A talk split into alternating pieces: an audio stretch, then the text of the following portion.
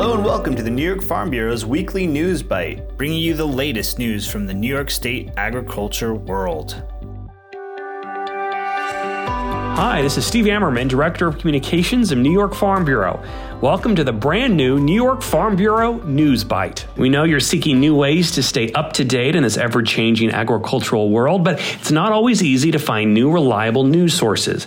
Well, each week, our new podcast will bring you the issues affecting New York farmers and will strive to keep you informed on current events and some of the things happening in Farm Bureau and New York agriculture. Also, in addition, in the coming months, we'll be exploring deeper issues and featuring interviews on topics that you will want to know about as a New York Farm Bureau member. The Grow NY Farms Coalition that New York Farm Bureau is a part of has announced that the Business Council of New York State, the National Federation of Independent Businesses of New York, and Upstate United, along with several other regional chambers of commerce, have sent letters to Governor Hochul in recent weeks urging her to maintain the overtime threshold at 60 hours on family farms across New York.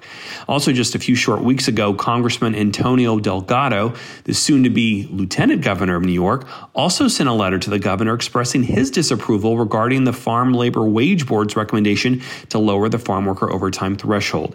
He said lowering that threshold over the next 10 years from 60 hours to 40 hours per week is not mindful of the dynamics of farming. And you too can still make your voice heard. Log on to New York Farm Bureau's website, nyfb.org, and click on e lobby to send a letter to Governor Hochul asking her to stay at 60. Did you know that agriculture's greenhouse gas emissions fell more than 4% from 2019 to 2020, according to the US EPA? The most recent inventory of U.S. greenhouse gas emissions and sinks shows agriculture continues to represent just 10% of total U.S. emissions, which is much lower than other economic sectors. American Farm Bureau Federation economists analyzed the new data, and 2020 overall emissions from agriculture fell at least 4.3%, or 28.8 million metric tons compared to 2019. Emissions from agricultural soil management, like fertilizer applications and tillage practices, reduced by 8.4%. And compared to 70 years ago, farmers and ranchers are getting almost three times more out of their production than what they put into it. Per unit emissions continue to decrease among livestock, a 21% reduction in pork, 26% reduction in milk, and an 11% drop of emissions per unit of beef production.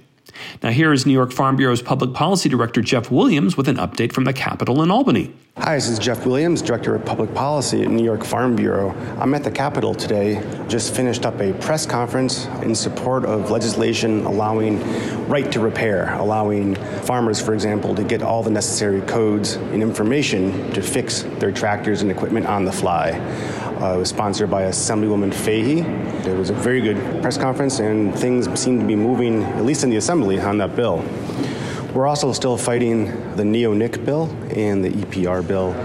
Still watching those, having meetings, trying to make sure the pesticide restrictions aren't enacted and the EPR bill isn't passed. There is some good news, though, in the Assembly. Two bills are moving that we support. One would mandate that agricultural producer be included on the state building codes council to provide advice on building codes from an agricultural perspective. That came out of committee this week. In addition to a bill that would extend the sales tax exemption for agriculture to horse boarding operations. That's been a long time priority for New York Farm Bureau. So three weeks left of session after today, which means nine days. Not a lot of time to get things done, but we're here and working every day. Thanks.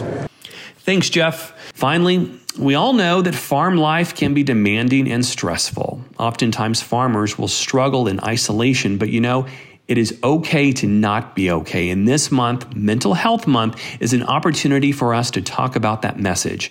Stress can manifest itself physically, emotionally, and mentally, which can affect your family life and your ability to tend to your farm and livestock.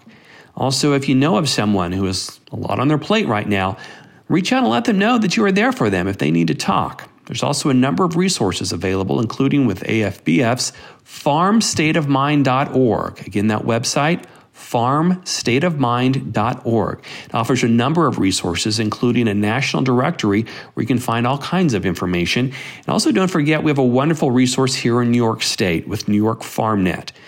nyfarmnet.org is their email address. And remember, you anytime you reach out to them, it is always free and confidential. So please don't hesitate to reach out for help if you need it. Well, that is it for this week's Bite of News from New York Farm Bureau. Thanks for listening, and as always, make sure to thank a farmer for all that they do.